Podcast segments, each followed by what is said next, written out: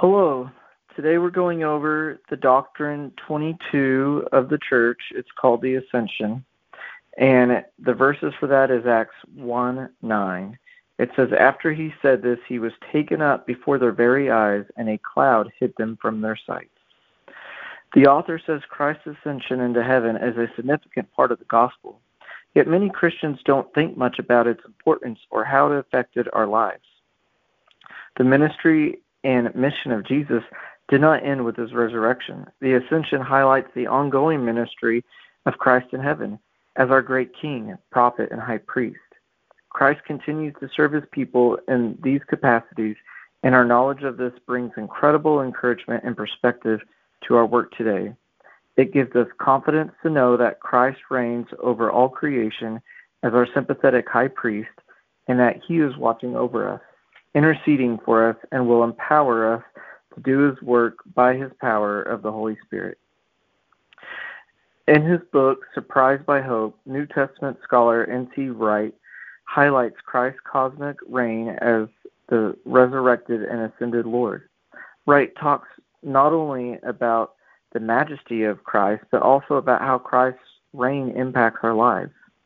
Only when we grasp firmly that the church is not Jesus and Jesus is not the church, when we grasp, in other words, that the truth of the ascension that the one who is indeed present with us by the Spirit is also the Lord who is strangely absent, strangely other, strangely different from us, and over against us, the one who tells Mary Magdalene not to cling to him, only then are we rescued from both hollow triumph, triumphalism and shallow despair. Conversely, only when we grasp and celebrate the fact that Jesus has gone on ahead of us into God's space, God's new world, and in both already ruling the rebellious present world as it is rightfully Lord and also interceding for us as the Father's right hand. When we grasp and celebrate, in other words, what the ascension tells us about Jesus continuing human work in the present as we rescued as we are rescued from our wrong view of the world history and equipped for the task of justice in the present. The Ascension tells us that a human has entered into heaven, into God's presence. And even though Christ is physically absent from us now, he is present to us in a new way through the Holy Spirit in the sacraments. Yet Wright explains that even though the church has done well to stress the presence of Jesus by these means, we have failed to indicate his simultaneously absence and have left people wondering whether this is, so to speak, all there is to it. The fact that Jesus is in heaven reigning over all creation and that he will one day return means his presence is far greater than we could ever imagine, even though he is physically absent. Most of us are tempted to believe that our lives and our work are chaotic, having no direction or meaning. Yet the gospel combats this idea. If Christ has ascended into heaven, if there is already a human being at the helm of this world, as Wright puts it, then he is reigning over and directing all things. And in the words of the great Christmas hymn, Joy to the World, Christ's blessings extend as far as the curse is found. When we doubt our purpose and significance, we need only to look to our ascended Savior and remember that He rules over all creation. And by the power of the Holy Spirit, Christ is present with us, enabling us to fulfill His call on our lives. Now, in the deeper at work section, we have a, a story from an airline pilot. It says, I am an airline captain in charge of 300 300,000 pound aircraft. I fly across the country and around the world, in good weather and bad, usually with a fully functional aircraft. Whatever complications may arise, I know Christ has everything under his control. But the word control is tricky for an airline captain. I am paid to be in control of the aircraft. That's my job. And my control and competence honors God. In order to reflect Him in my work, I must prepare carefully for every flight. I need to check the weather, review the flight plan, and arrive at the plane on time. I'm required to follow thousands of rules mandated by the government and my company. For example, one of my regular trips includes a stop at a noise sensitive airport that has complicated procedures for arriving and departing. I carefully study the procedures every time to make sure we are in strict compliance. In any job, people must be competent to do their work. And this competency implies control, at least control of the prioritized items on their to do list. Yes, Jesus is in control of my life and yours, but he does not do our jobs for us. He doesn't fly the plane. He gave us the ability and the responsibility. In the 1950s, an airline captain was the god of the plane, and nobody questioned anything he said or did. Today, the captain remains the voice of authority, and I have final say in the aircraft, but I am not the only credible voice.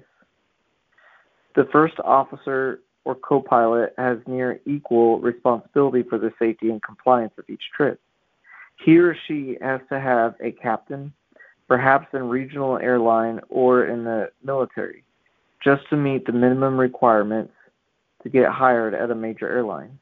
I'd be foolish not to seek the first officer's input when major problems arise. Therefore, I lead a collaborative flight team. Still, the captain sets the tone. When I was a co pilot, I sometimes flew with the captains who told crew jokes, cursed, or were rude. Some of the flight crew would join in, which made the cockpit a little uncomfortable for me. Now that I am the captain, I set the tone. I try to reflect Jesus, and because of my example, often the co pilot reflects him too. Occasionally, co pilots overstep the boundaries and assume that my collaborative nature is an invitation for them to assert themselves as a co-captain.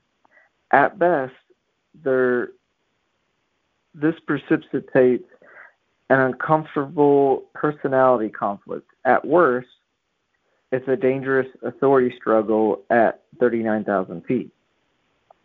In the cockpit, such an attitude in a co pilot doesn't work for me. In my life, I don't think that attitude works for God either. Yet, yes, he invites me to labor with him in his mission in the world, but he is the one who sits in heaven and reigns over all things. In my work, his level of control is not frustrating, it's comforting. I do my best, but I don't need to try to be God. So, um, control has always been a weird topic for me when it comes to God. Sometimes I I wonder about that stuff, and I think of it more as in charge rather than in control, because I think of control being uh, like you are physically moving all the parts to make it work. But I like how this airline pilot put it as um, he's in control, but he's not doing our jobs. Like he's taking care of his part of his to do list of what he's supposed to do, but then each of us have our own parts as well. That to me uh, does kind of have a, a ringing to it and makes sense. So, uh, a question to think about as we go uh, in our weekend and into next week would be what areas of our life are we trying to control, like uh, in the sense of not looking at it as a to do list we're supposed to take care of and being co pilots, but really God's in control, but where we're actually trying to be God in those situations, and where we need to let go of that and uh, let Him be in control and in charge. And what areas have we been adv- uh, advocating? I think it's uh, where we haven't been in control or co-piloting like we're supposed to.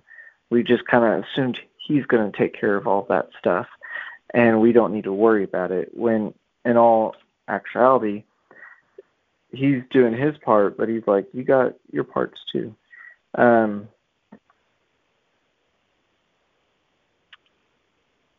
things like this could be how we, you know, raise our kids, you know, teaching them about God. Are we expecting other people to do that, or are we going to do that? Or are we just going to, you know, sit back and be like, well, God's got this and it'll all work out? Well, you know, He wants us to be active in their lives. So, um, or at work, you know, talks about setting the tone. You know, are we setting the tone? Are we doing do we know what our parts are on our to-do list and are we taking care of it and being good co-pilots or are we um, overstepping our bounds and having those dangerous authority struggles at 39,000 feet so those are just some things to think about uh, I'll go ahead and go into prayer. Father, thank you for today. Thank you, Jesus, for giving us the perfect example of love, for being there in heaven now and forever interceding for us. Um, help us, Holy Spirit, to know when we are not doing our job as co pilots, that we're not watching over others.